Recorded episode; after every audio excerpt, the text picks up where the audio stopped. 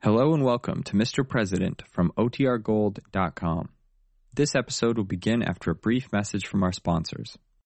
When you need mealtime inspiration, it's worth shopping Kroger, where you'll find over 30,000 mouth-watering choices that excite your inner foodie. And no matter what tasty choice you make, you'll enjoy our everyday low prices, plus extra ways to save, like digital coupons worth over $600 each week. You can also save up to $1 off per gallon at the pump with fuel points. More savings and more inspiring flavors make shopping Kroger worth it every time. Kroger, fresh for everyone. Fuel restrictions apply.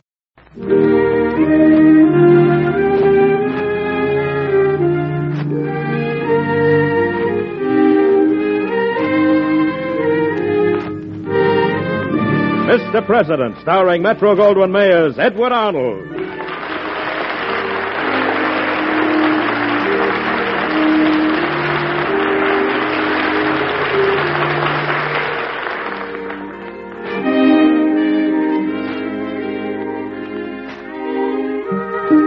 Mr. President at home in the White House, the elected leader of our people, our fellow citizen and neighbor.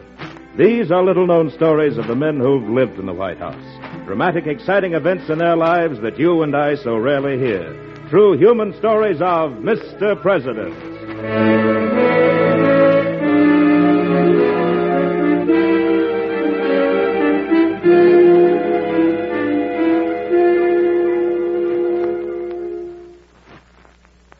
We'll present Edward Arnold as Mr. President in just a moment.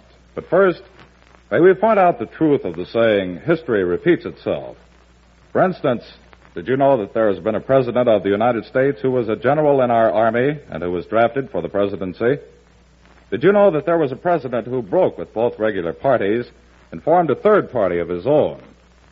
Yes, these incidents sound familiar to you in the light of your own times, and yet they all happened many years ago.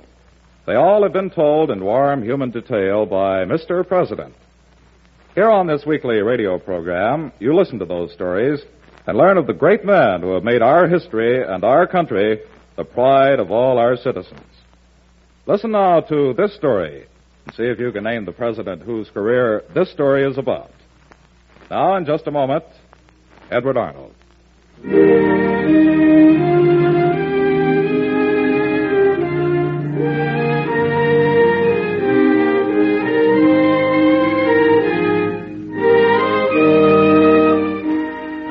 Edward Arnold as Mr. President.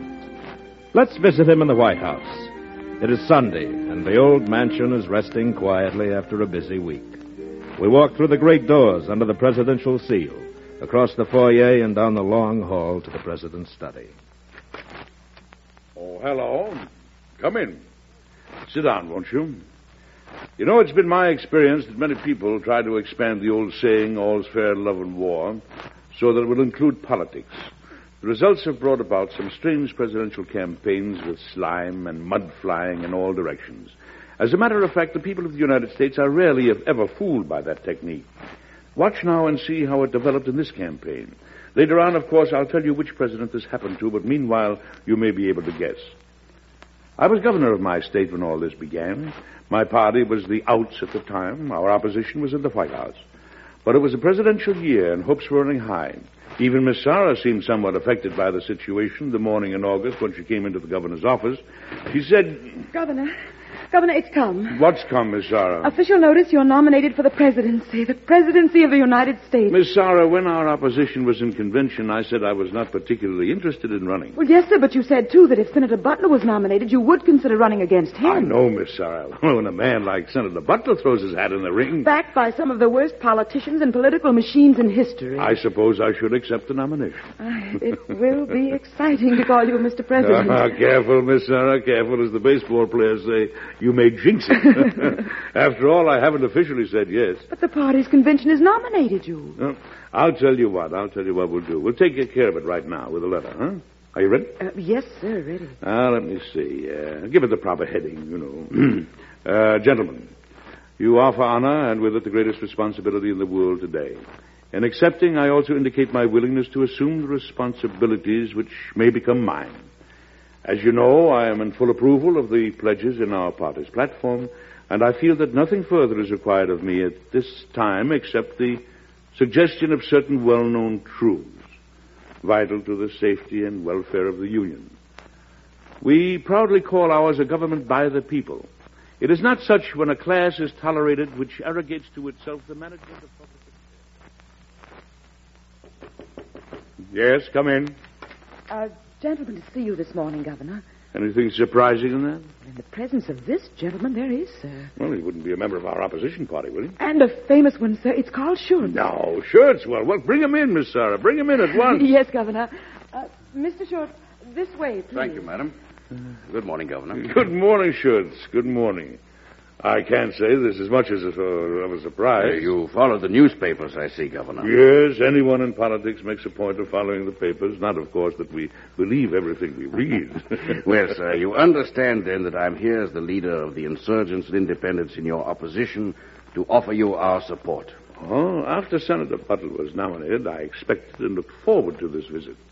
Men of liberal thought outside my party will be rather lonely during the coming campaign. To say the least. Frankly, Governor, I would like to see a new alignment in the two-party system.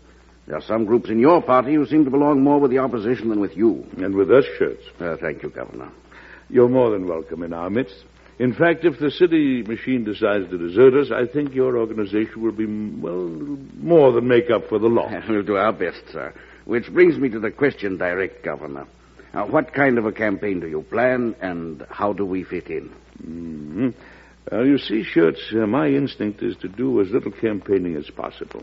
After all, I have the state to run, and if my friends can make the speeches for me, well, I have a hunch that a man sticking to his desk doing the job the people elected him to do is a better candidate in their minds than a fellow who lets the papers pile up while he's off somewhere shaking hands and making speeches. It certainly is a different kind of campaign. But you have an idea that a man ought to speak for himself. Perhaps. As the campaign stands now, it's hard to tell. If our opposition uncorks a few firecrackers, the picture may change. Well, in the meantime, I'll play it as I planned and stay right here on the job.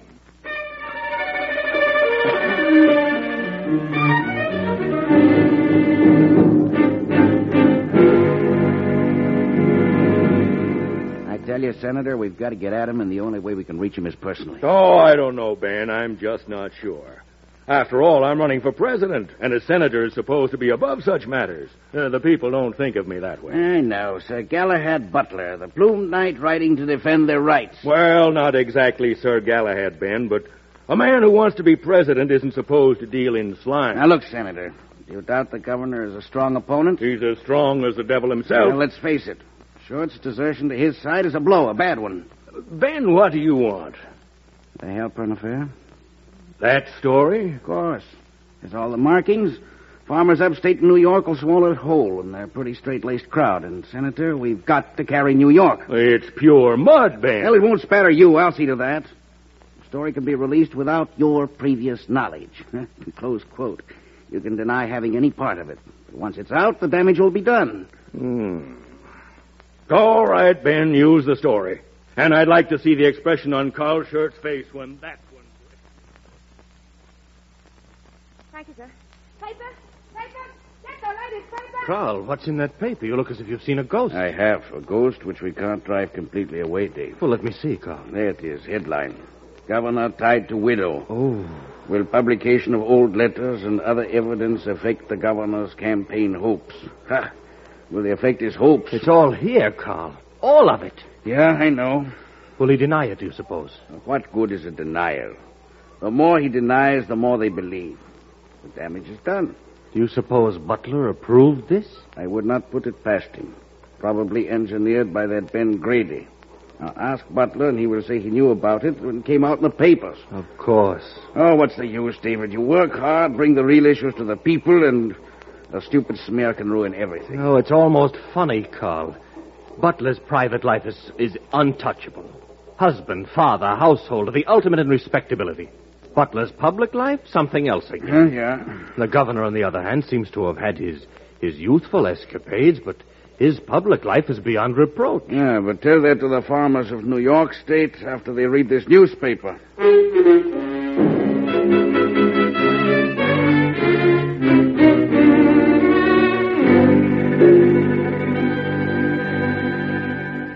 The Governor. You know my friend David Storey. I've had that pleasure. How are you, Storey? Well, sir... you could be better, both of you. Well, I'm afraid so, sir. I've been trying to persuade Carl here, sir, that this Hale-Pun tale is not nearly as damaging to us as he seems to think. I see. You think it's a real blow to your shirts? I'm afraid so, Governor. If there were really something we could do... You remember our original decision. My friends will speak for me. Then we have your permission to deny... No. Our campaign is on the issues. Not on the personalities involved. But this direct attack, this vilification... There is only one course open to us, gentlemen. Tell the truth. To admit that what they say is true? Oh, it would be better to ignore the whole matter. If we ignore it, Schurz, we will be accused of fear. Denial can be worse than admission. But the facts speak for themselves. And those facts, sir? What happened, happened. There is no controverting that. I think you can point out that our opposition took occasion to leave out certain salient facts to suit their own purposes. But beyond the truth... I will not permit you to go. This is your final word, Governor. It is, gentlemen. Thank you, Governor. I only hope, Governor, that David is right and I'm wrong, that the final result will not be too much affected by this incident. Perhaps it won't be. I can hope with you, Schurz. Good morning. Good day, sir. Good morning, gentlemen, and thank you for coming. Come in. Gentlemen seem more cheerful when they left you, Governor, than when they arrived. Mr. Storey felt better, but Mr. Schurz, I'm afraid, is disillusioned. Disillusioned? I can hardly believe that, But what I mean is that we who were born here have a tendency to be a little careless sometimes, while men like Carl, Schurz, who were from abroad, venerate freedom and democracy because they once lived without it. In any case, Schurz expected this election to be fought on the issues. Instead, he finds me attacked with an old and long-past scandal. That certainly isn't a scandal anymore. That's disillusionment, Miss Sarah. Yes, sir, I understand now. It makes me hesitate to call your attention to this matter. This communication arrived while the gentlemen were in conference with you, sir. Mm-hmm. I see, Louisville, Kentucky. Yes, Mr. Joseph Davis, sir. Mm-hmm. Your Excellency, I have evidence of a nature which may prove vital to the success of your campaign. Following the attacks upon your person, I feel it my duty as a lifelong member of your party to offer these proofs to you. However, such is the nature of my evidence that I can't trust it to the mails, but must present it in person. Enclosed herewith is one small piece of evidence to show you the validity of... Where is this evidence, Miss Sarah? Here it is, sir. Affidavit concerning a child's gravestone bearing the names of John F. and Helen Butler as parents. I see. Wouldn't it? It would fight fire with fire, sir. Yes, Miss Sarah. I want you to telegraph this Joseph Davis at once. Advise him to come here as quickly as he can and to bring his other evidence with him. I want him and all his evidence in this office where I can see them both with my own eyes.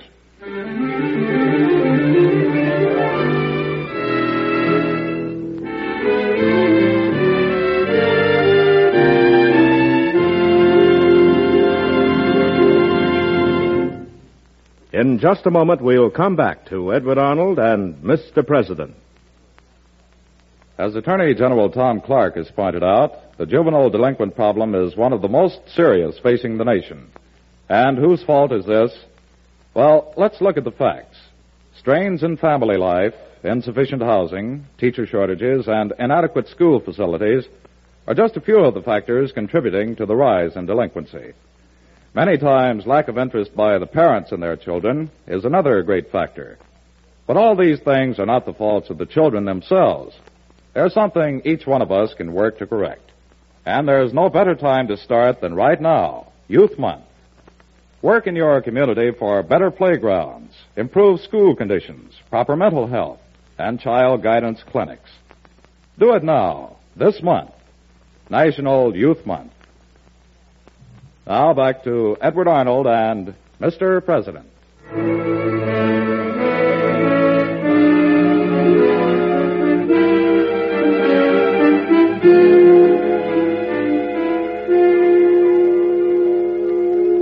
Perhaps you've already guessed which president this happened to, but wait and see if you're right. As we moved into the crucial weeks of the campaign, the last weeks of September and then October, my party carried on a dignified and, I think, intelligent campaign. But when Carl Schurz came to see me in the executive office of my state capital, he said, Governor, I think we need one big explosion to wipe out that Helpin story. I'm still plagued by that, are we? Maybe not so much as in the beginning, but it is like a fire in a mattress. It smolders and bursts forth where you least expect it. That's American politics, Schurz. Politics, perhaps. Democratic process, no. Then you think we're losing ground? We lost ground, definitely. How much we have regained, I cannot say. Mm-hmm. It's not the popular vote that counts in the end, Schurz. It's the electoral vote. You know that. Yeah, I do. And that is why New York State, with more electors than any other, well, there we will win or lose, Governor. And that is why I'm here today. So, you have an idea, Schurz? I have more than an idea. I have ammunition, which I think we must use. My good friend David Story has been to Boston. Yes, yes. You will remember that Senator Butler held stock in a railroad which benefited from legislation passed while he was in the Senate. Yes, of course. I thought the operation was clear and above board. But David has unearthed a letter by the senator to a friend requesting that the senator be whitewashed. The senator enclosed a copy of this letter of vindication as he wished his friend to write it, and he added on the bottom, burn this letter. Only the senator's friend failed to burn the letter, and we have it. I see. Schurz, the public have a right to know that. Yes. Use it. Use it. That's politics. That's the hint of corruption in public life. That's not a Hale Pond scandal. Use it by all means. With your permission, Governor, we will see that letter printed in every newspaper in the country. Now, I'd better hurry and see that everything gets going. Good day. A very good day, Governor. Good day. Miss Zara? Yes, Governor. Have you had any word from that Davis fellow in Louisville? Well, just the telegram, sir, to tell you he was coming. I want him here before anyone else talks to him. That's ammunition. That's what he's bringing, more campaign ammunition. Mr. Schurz looked as if he had some ammunition, Governor, when he left just now. He should have, Miss Sarah. He has three small words that will be the end of Governor Butler, I hope. Three small words? Yes, Miss Sarah. Burn this letter, burn this letter, burn this letter!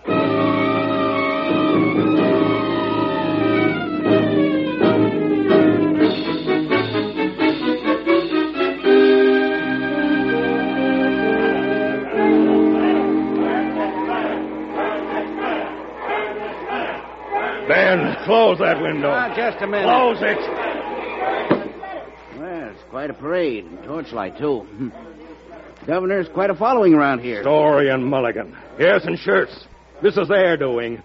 I'd like to have them all... Hey, Senator, now take it easy. There's no use running a fever now. You're a little careless with your mail, and your friend Fisher did not burn the letter. It's not going to cost us the election, you know. Isn't it? Listen to them. They're positively gleeful. Cheer up, man. An old campaigner like you. The word from New York is pretty dismal, or have you forgotten? Now, there's an easy answer to all of this. Go ahead. You tell me. Now, let's go on a speaking tour. They want you for mass meetings. They want you in New York City to review a parade of businessmen for Butler. They want you for a dinner afterwards. Now, you can do more good for yourself in New York City in one day. And if we make a whirlwind tour of the country first, winding up in New York, Senator, you'll have the election in the bag. All right, Ben. Set up our itinerary. We'll make that tour. And put out the fire that letter started.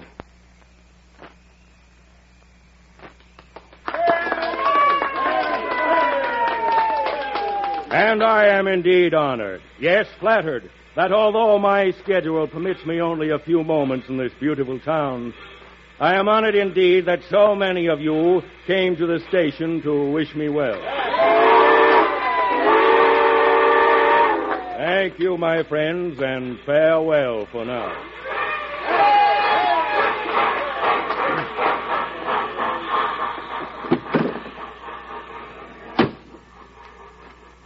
Well, Ben, how is that for an impromptu platform speech? Impromptu, my hat. It was brief address number 12, file case number 2 for use at small Midwestern town when sun is shining. But it sounded unrehearsed, didn't it? Oh, you sound... What's your opinion, Ben? Are we gaining by this tour? We're not gaining anything, Senator. And if you figure that we jumped way ahead on that Helpin deal, then we're in, with votes to spare. Provided, that is, nothing breaks for the other side.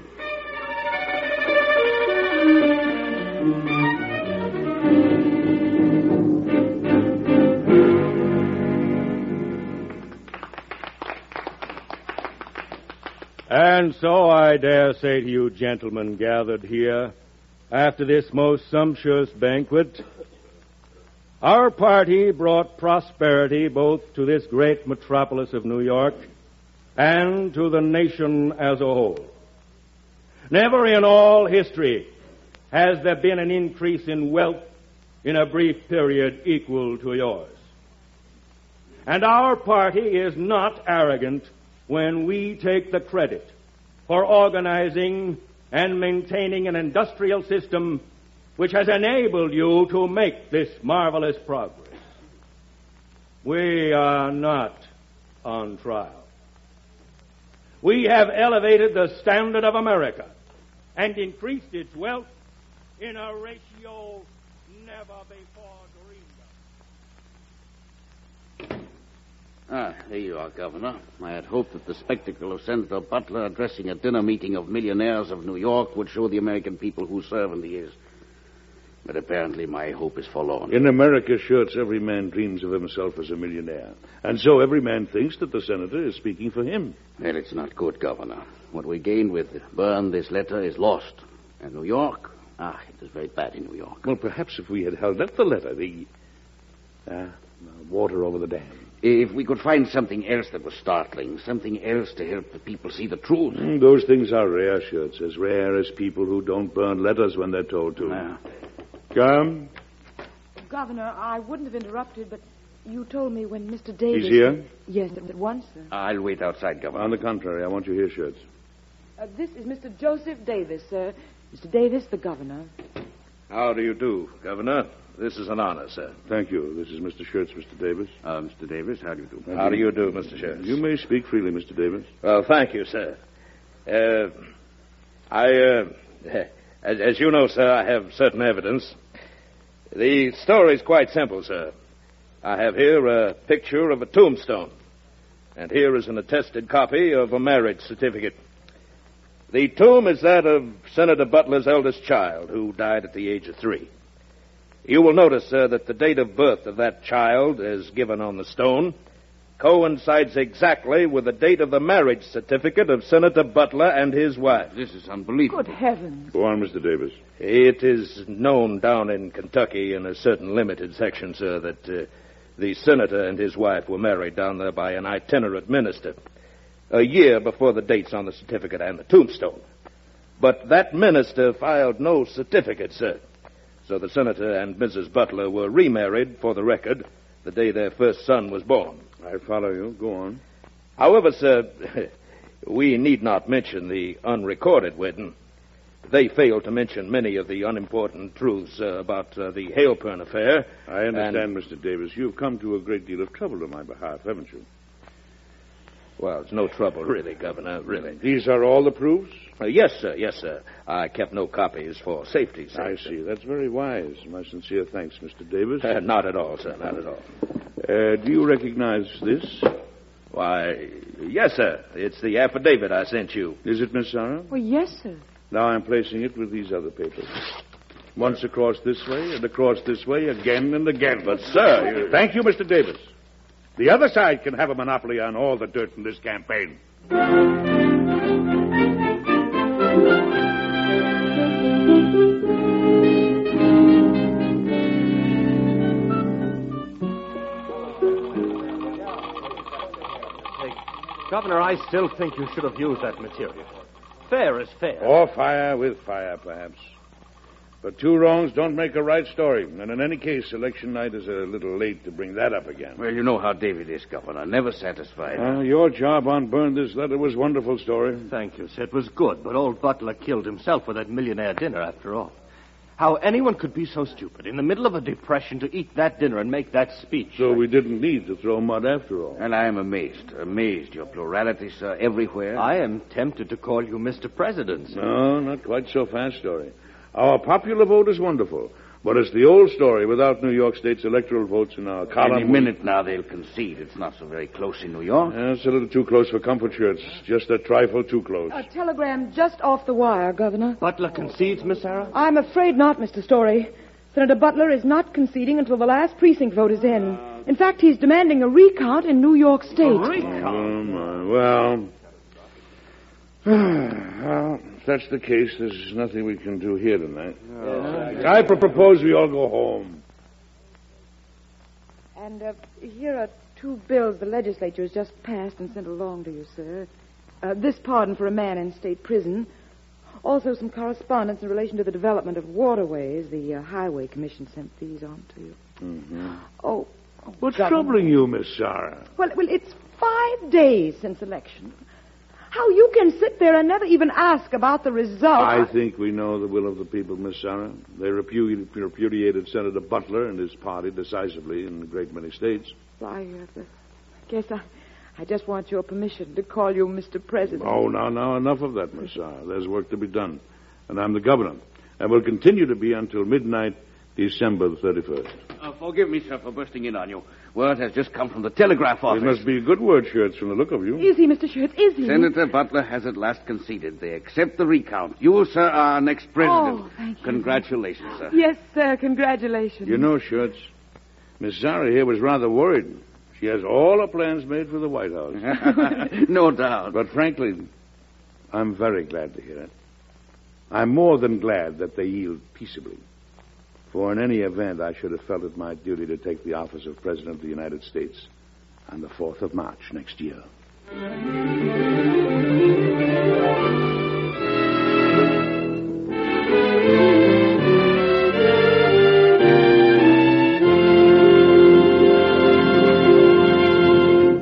Well, you've probably figured out by now who I was when all that happened. It really did happen, you know, and I'll tell you the answer in just a moment. Out of the past come stories powerful in their concept, dramatic in their scope.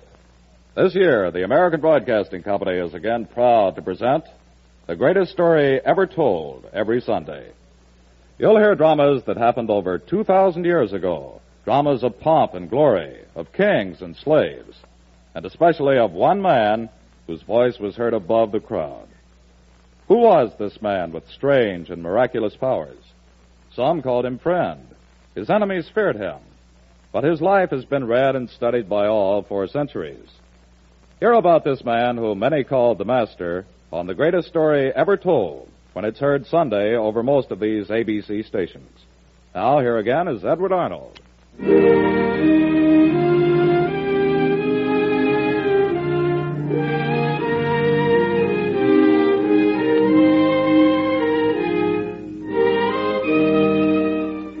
The campaign and the events you heard about in this story today took place in 1884, when Grover Cleveland won the election from James G. Blaine. President Cleveland's campaign was complicated by the press release of an old scandal and by the fact that Cleveland insisted on working at his job of governor of New York State all during the election struggle. However, he received tremendous help from the independents led by that great American citizen of German birth, Carl Schurz. Both Cleveland and Schurz believed that the great test of democracy lay in waging a campaign on the issues of the day, and that you can't fool Americans by throwing mud. Their victory seems to have proven them right, and that politics is not part of the old saying, all is fair in love and war. See me again next week, won't you? I'll have another story for you then, which I'm sure you'll enjoy. Goodbye.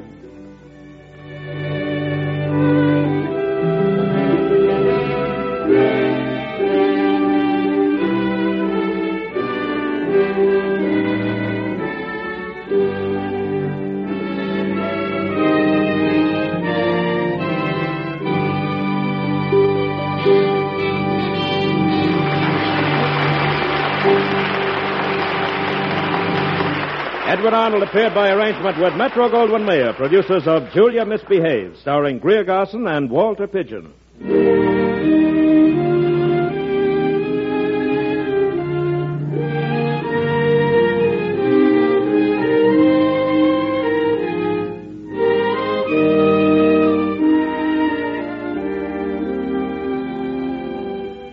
Mr. President was created by Robert G. Jennings. It was produced and directed by Leonard Reed.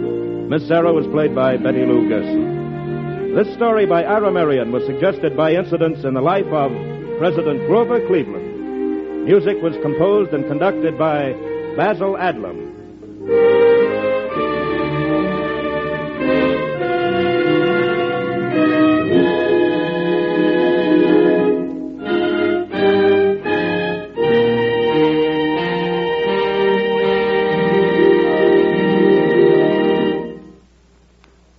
sure to listen again next week when the American Broadcasting Company and its affiliated stations bring you Edward Arnold with another interesting and factual story of Mr. President. This is ABC, the American Broadcasting Company.